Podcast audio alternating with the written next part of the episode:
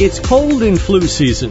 How can you tell if you're coming down with a cold, or could it be the flu? InfoTrack's Roy Mackey is back with a medical doctor who has the lowdown on viruses.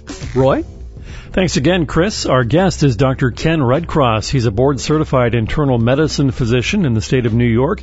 Dr. Redcross, first of all, it's that season. How can someone tell whether they have a cold versus the flu? It's kind of challenging at times, but influenza tends to be a high spiking temperature. And for me, it's not only the runny nose and so forth, which can go with both the cold and the flu. It really comes down to those body aches. And when I hear those body aches, it really clues me into the fact that we're probably dealing with influenza versus that of a regular garden variety cold. The flu seems to get the most press, but there are actually three common viruses that you're most concerned about, right? Yeah, you are very right. You look, we can't help but mention influenza. It is a big deal. But you're right. There are some other viruses that I want us to be aware of. So when we talk about influenza, we've already touched upon the fact of the fevers, the chills, but the body aches are the key.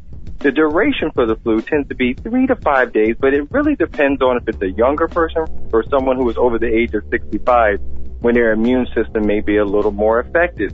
Now, when we talk about intervention tips for the flu, this is when it becomes really important if patients don't get to me within the first 48 hours, there's not much that we can write as far as with that prescription pad to really make a difference. So I like to talk about homeopathic options, and one of the best ones I know is oscillococcinum. It's in the grocery stores, it's in Whole Foods, it's in CVS, and I love it because it's been shown in studies to decrease both the severity and the duration of flu-like symptoms when you see them actually come.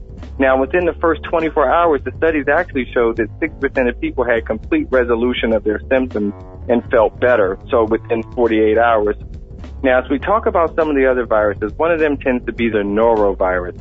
Now, I don't know if you've heard of the norovirus, but it's one of those viruses you always hear when you see cruise ships and that sort of thing, mm-hmm. and people are really getting sick on board. It's the number one cause of gastroenteritis in the United States for both adults and children highly contagious, and once again can also have a fever just like influenza. But the hallmarks here of signs and symptoms tend to be diarrhea and vomiting. And thank God this only usually lasts about 48 to 72 hours. But the tip here is that we have to make sure we stay hydrated with something that has electrolytes. Some of the sports drinks are great for this sort of thing.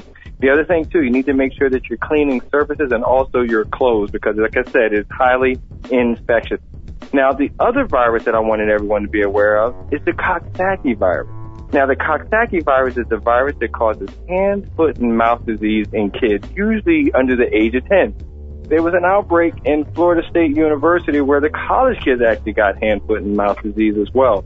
Now, the signs and symptoms of this one, runny nose, sore throat, but fevers are a hallmark here as well as muscle aches. The duration for the Coxsackie virus, that actually varies three to seven days or so. But as far as intervention tips, this is a virus that kind of gets better slowly on its own. But the big thing you want to do is manage the fever here and also make sure that hydration is on board as well. So it sounds like antibiotics, which is kind of what everybody thinks of in treating pretty much anything. Antibiotics are not going to be the treatment of choice for these viruses. No, in fact, antibiotics aren't good for any viruses. Antibiotics are for bacteria. So antibiotics have absolutely no role here when we're talking about these three viruses in particular. Do you have any suggestions on prevention, on how to avoid these viruses in the first place? I'm going to guess that number one on the list is hand washing. Yeah, you're absolutely right. Hand washing is first, second, and third on the list, to be honest. And, you know, it's one of these things when I kind of go back to childhood days when I say, whenever you're washing your hands, Make sure you sing happy birthday to me. As silly as it sounds, that means that you're washing your hands long enough, properly, and actually getting rid of some of the microbes that are possibly on your hands. So hand washing is where it starts. For these other two viruses that we mentioned, there's no vaccine, but for the flu virus, we know there is a vaccine. Now, it could be controversial, but it looks like this flu vaccine this year may have nailed it. In other words, it's going to be pretty effective, we're hoping, maybe 60 to 70%. And that's pretty darn good as flu vaccines go.